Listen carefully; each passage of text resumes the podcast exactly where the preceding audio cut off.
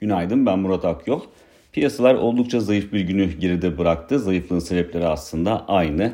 Öncelikle Fed'in giderek faiz arttırımına daha da yaklaşıyor olması piyasalarda e, baskı oluşmasına neden oluyor. Ama tabii ki sadece faiz arttırımı demek yeterli olmayabilir.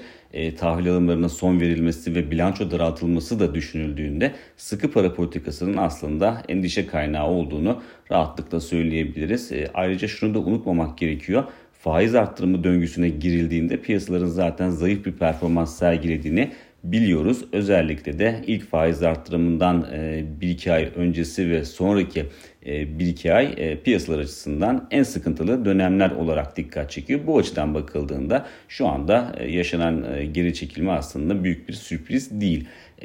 Diğer taraftan endekslere baktığımızda ise Nasdaq'ta %10'dan fazla hatta %15'e yakın bir geri çekilme söz konusu. Zaten orada düzeltme bölgesine girilmiş durumda. Arkasından da zaten S&P 500 endeksi geliyor.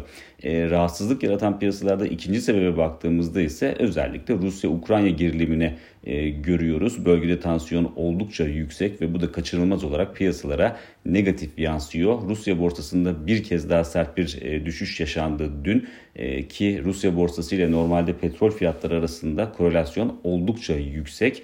E, fakat bu korelasyon son birkaç günde özellikle son dönemdeki artan gerilimle birlikte belirgin şekilde bozulmuş durumda. Bu da piyasaların bölgedeki tansiyondan ne derece rahatsız olduğunu yansıtır nitelikte.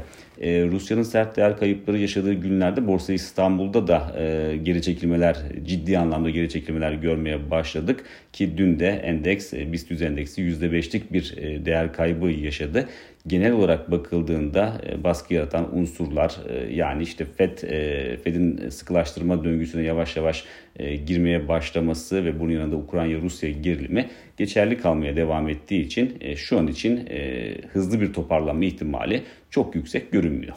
Bir sonraki podcast'te görüşmek üzere.